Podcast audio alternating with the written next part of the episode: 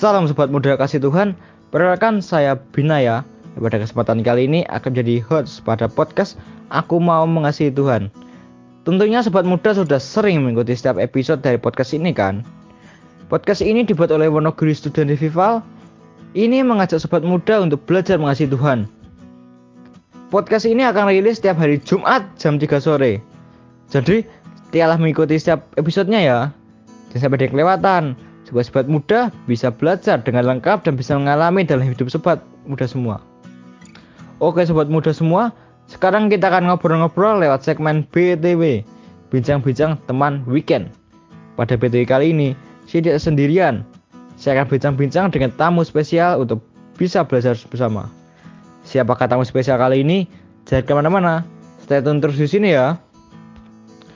Podcast BTW kali ini merupakan rangkaian dari bedah buku menghidupi Injil dan menginjili hidup. Melanjutkan tema dari minggu lalu yaitu tentang dicari orang Kristen yang jarang mengeluh. Untuk minggu ini kita akan lanjut membahas tentang bagaimana Injil mengubah ambisi. Saat ini kita sudah bersama dengan quest star kita kali ini yaitu Mas Rafael. Yuk kita sapa dulu. Halo Mas Rafael, apa kabar? Sehat-sehat saja kan Mas? Halo Benaya, puji Tuhan kabar saya baik dan sehat. Senang ya bisa bertemu kembali dalam podcast ini bersama Benaya dan sobat muda semua. Benaya sendiri, apa kabarnya? Bersyukur kabar saya juga baik dan sehat mas. Kiranya sobat muda juga dalam keadaan yang baik dan sehat ya. Oke Mas Rafael, tema perbincangan kali ini adalah tentang bagaimana Injil mengubah ambisi. Nah, saya dan sobat muda semua ingin tahu sebenarnya maksud dari Injil mengubah ambisi itu bagaimana ya Mas? Oke Benaya, jadi pada episode ini saya akan mulai dengan sebuah cerita ya. Nah, jadi ada seorang yang bernama Yohan. Yohan ini mempunyai sebuah ambisi ya, teman-teman ya. Ambisi untuk bekerja sebagai seorang investment banker di sebuah perusahaan. Hal ini menjadi ambisi Johan karena ini ya ambisinya itu merupakan impian yang sudah ia rancang bersama orang tuanya sejak ia SMP. Singkat cerita, tujuh tahun berlalu dan ada sebuah perubahan besar di mana Yohan ini menjadi seorang Kristen. Ia sekarang percaya bahwa ia tidak bisa mencapai kesuksesan yang lebih tinggi secara sendirian. Karena ia pasti perlu Yesus. Tentunya Yohan ini rajin berdoa, baca Alkitab, ikut KTB, pelayanan di gereja, dan lain-lain ya teman-teman. Sehingga ia sangat sibuk bekerja sebagai junior investment banker, menjadi seorang ayah untuk kedua anaknya, dan menjadi majelis gereja. Lagi-lagi, Yohan ini punya impian teman-teman. Setelah bekerja sebagai junior investment banker di perusahaan yang ia inginkan, ia masih berharap suatu hari nanti ia akan dipromosikan menjadi managing partner, jadi naik pangkat gitu ya teman-teman ya. Makanya ia selalu percaya jika ia sibuk bagi Tuhan, pasti berkat Tuhan juga akan tercurah kepadanya semakin besar. Lalu Bagaimana Mas melanjutkan dari ceritanya? Hari demi hari, Yohan ini setiap hari menjalani pekerjaannya, teman-teman. Sampai suatu ketika, perusahaannya ini dinyatakan terlibat dengan insider trading. Yang merupakan ini tindakan ilegal ya. Tindakan ilegal yang dilakukan bosnya tanpa sepengetahuannya. Yang akhirnya membuat Yohan ini terkena imbas ya, kemudian diberhentikan dari perusahaannya tersebut. Nah akhirnya Yohan ini merasa frustasi ya teman-teman karena dia diberhentikan dari pekerjaannya. Ia menyetir mobil sekencang mungkin, menurunkan semua kaca mobilnya dan berteriak. Mengapa Tuhan? Mengapa engkau biarkan ini terjadi? Aku menaati semua yang kau minta. Apa yang salah?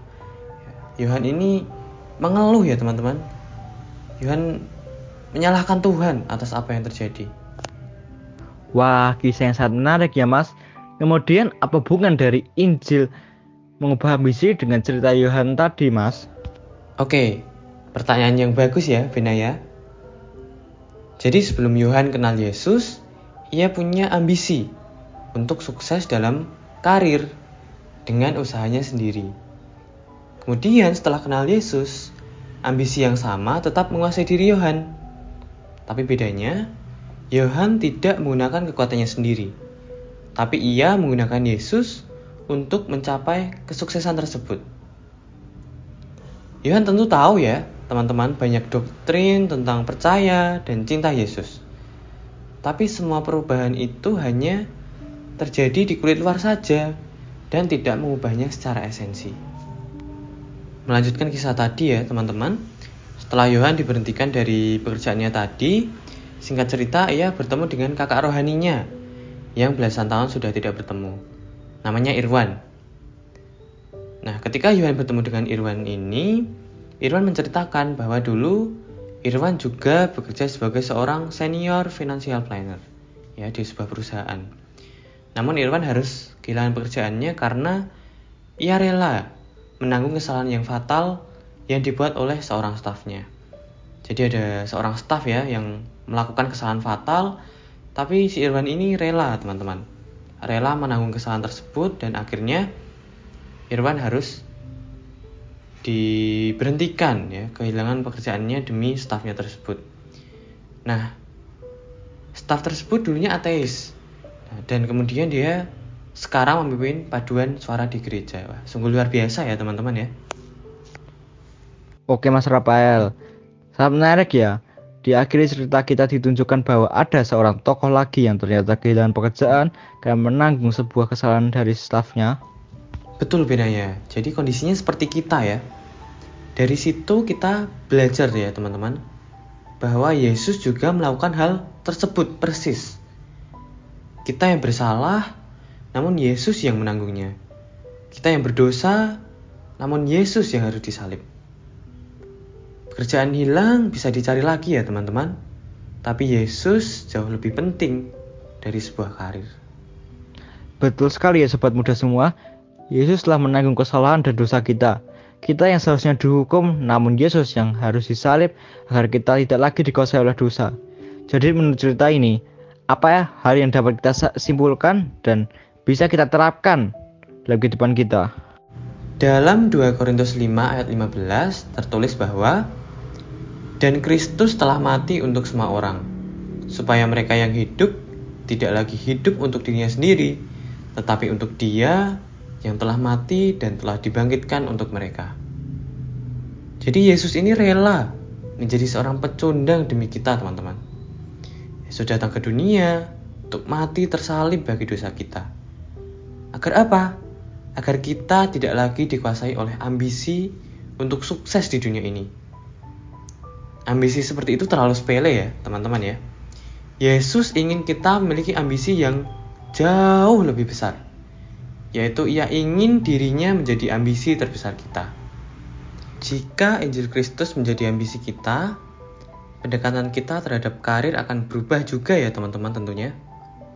Kita akan bekerja dengan penuh sukacita dan ya bahasa mudahnya mungkin sesantai mungkin gitu. Bekerja dengan sesantai mungkin ya. Seakan-akan karir itu tidaklah penting, karena ada Injil yang jauh lebih penting. Dan sekaligus kita juga mau bekerja sekeras mungkin. Seakan-akan karir itu adalah segalanya demi Injil.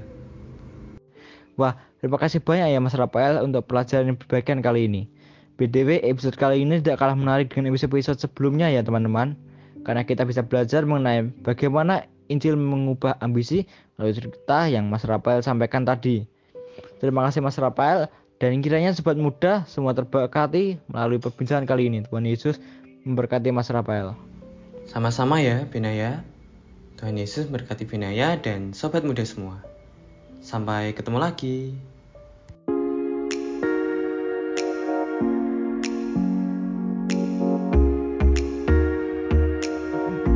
Sobat muda kasih Tuhan, senang sekali ya hari ini kita bisa belajar bersama lewat bincang-bincang teman weekend. Sobat Buddha jangan sampai terlewatkan untuk mendengarkan bincang-bincang teman weekend minggu depan ya. Minggu depan kita akan belajar lanjut mengenai bedah buku, menghidupi Injil dan menginjili hidup.